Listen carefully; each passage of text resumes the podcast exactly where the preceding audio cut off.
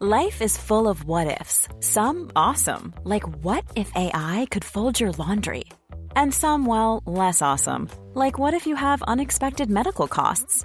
United Healthcare can help get you covered with Health Protector Guard fixed indemnity insurance plans. They supplement your primary plan to help you manage out of pocket costs. No deductibles, no enrollment periods, and especially no more what ifs. Visit uh1.com to find the Health Protector Guard plan for you. It's that time of the year. Your vacation is coming up. You can already hear the beach waves, feel the warm breeze, relax, and think about work. You really, really want it all to work out while you're away.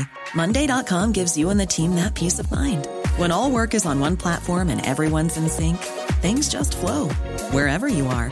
Tap the banner to go to Monday.com.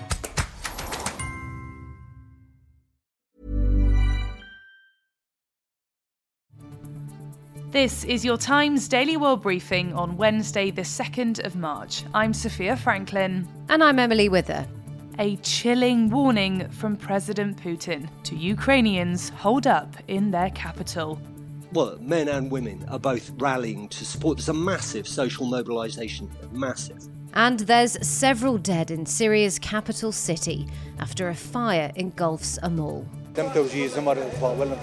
We rushed to the site and tried to contain the fire inside the mall so it wouldn't spread to nearby buildings. The Times Daily World Briefing. We begin this episode with the latest warning from the Russian President Vladimir Putin, who has told civilians living in the capital city of Ukraine to leave before heavy aerial bombardment. Five people have died after a TV and radio tower in the city was attacked yesterday.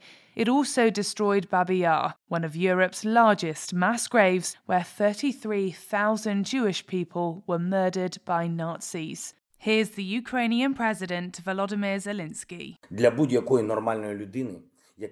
For any normal person who knows our history, world history, Babyn Yar is a special part of Kiev, special part of Europe, a place for prayer, a place for remembering 100,000 people who were killed by Nazis, a place of old Kiev cemeteries. Who are they to make such a place a target for rocket strikes? You killed Holocaust victims for the second time.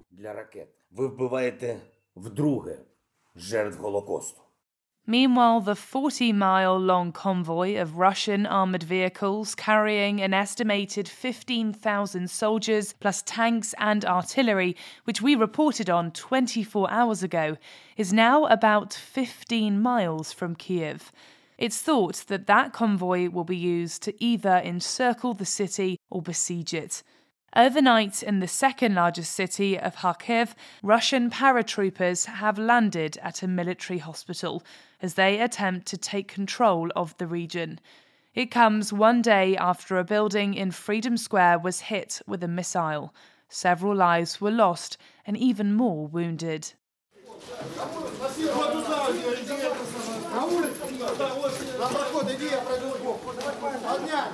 This is the sound of a recovery team carrying bodies out of a heavily damaged Parliament building.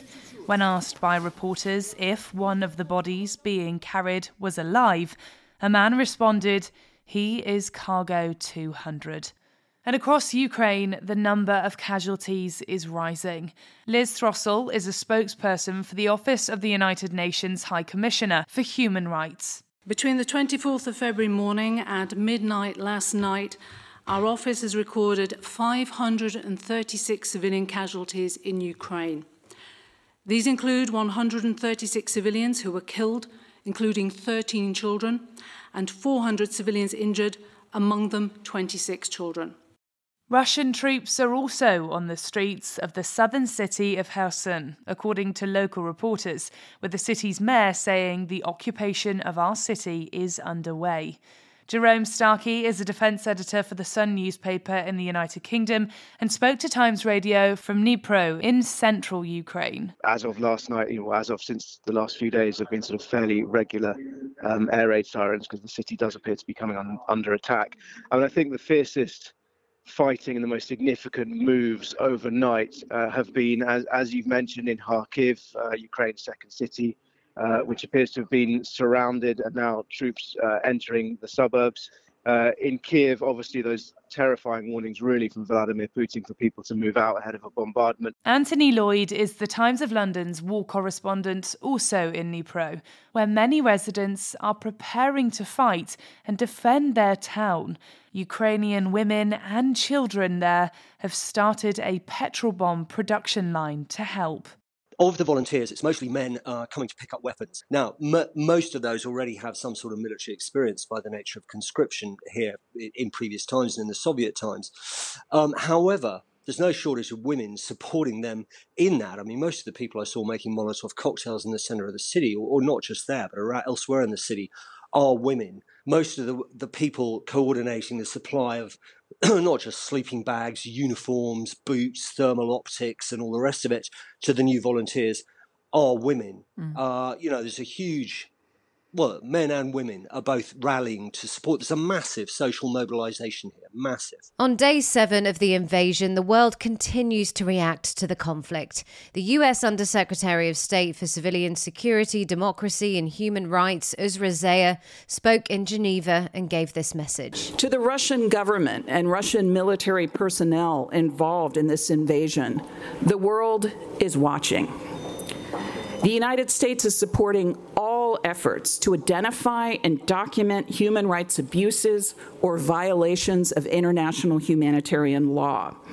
We will work to ensure that perpetrators are held to account.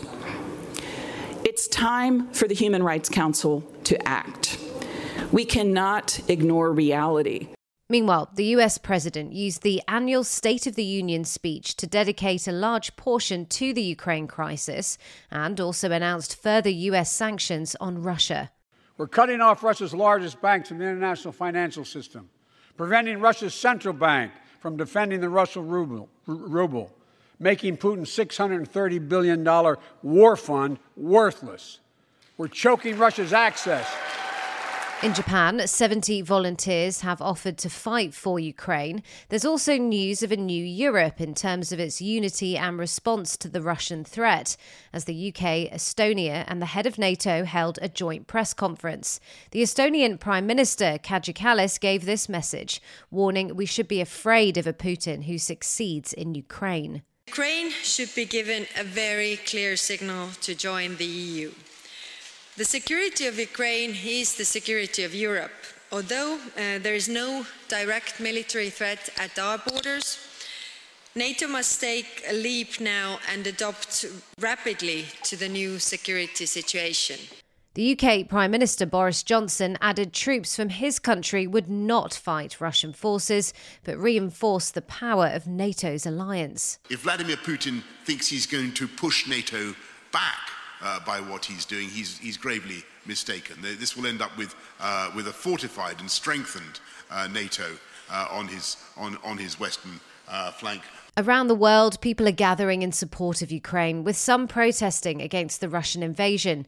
Outside of the Ukrainian embassy in London, there are more than just posters and flowers. Volunteers flooded in on Tuesday asking how they can help in Ukraine.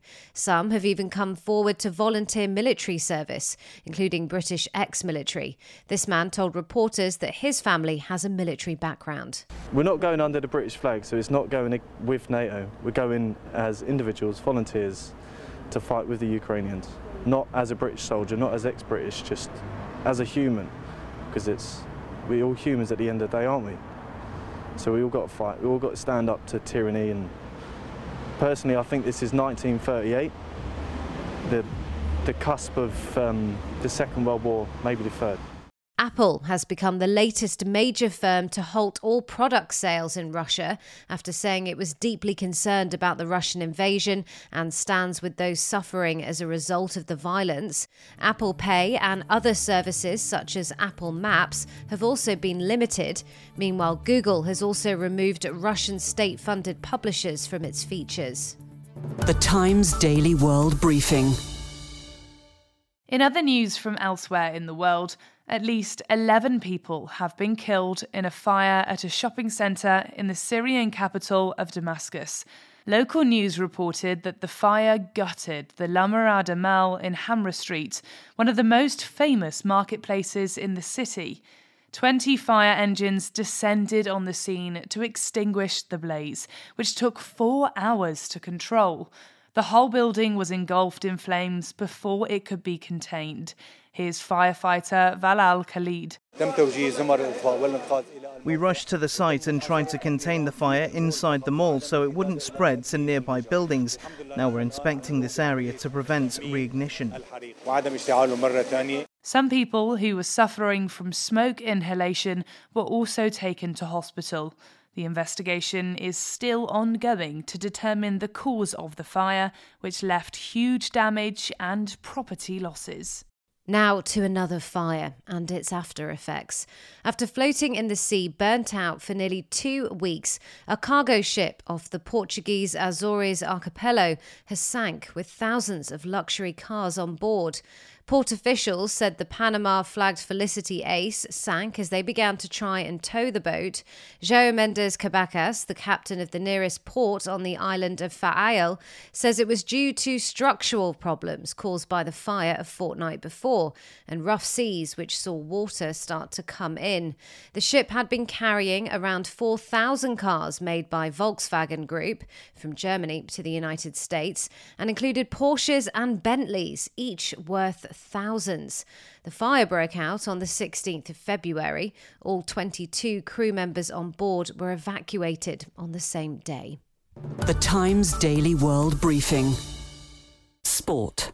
And finally, with some unexpected news from the US sporting world, here's John Jackson. Major League Baseball has cancelled the start of its regular season over a financial dispute with its players.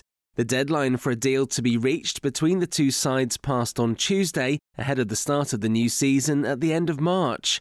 The Players Association said that throughout the talks it has sought to promote competition, provide fair compensation to young players, and uphold the integrity of the market system for talent. League Commissioner Rob Manfred said on Tuesday that the league wants to bargain and want an agreement with the Players Association as quickly as possible. The 2022 season was scheduled to begin with opening day on March the 31st. And that's your Times Daily World Briefing on Wednesday, the 2nd of March. This podcast from The Times is brought to you in partnership with Google Podcasts.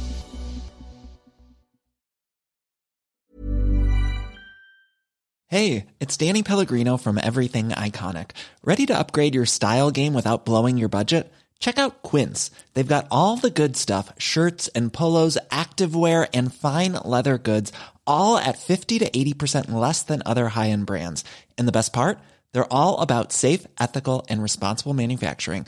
Get that luxury vibe without the luxury price tag. Hit up quince.com slash upgrade for free shipping and 365 day returns on your next order. That's quince.com slash upgrade.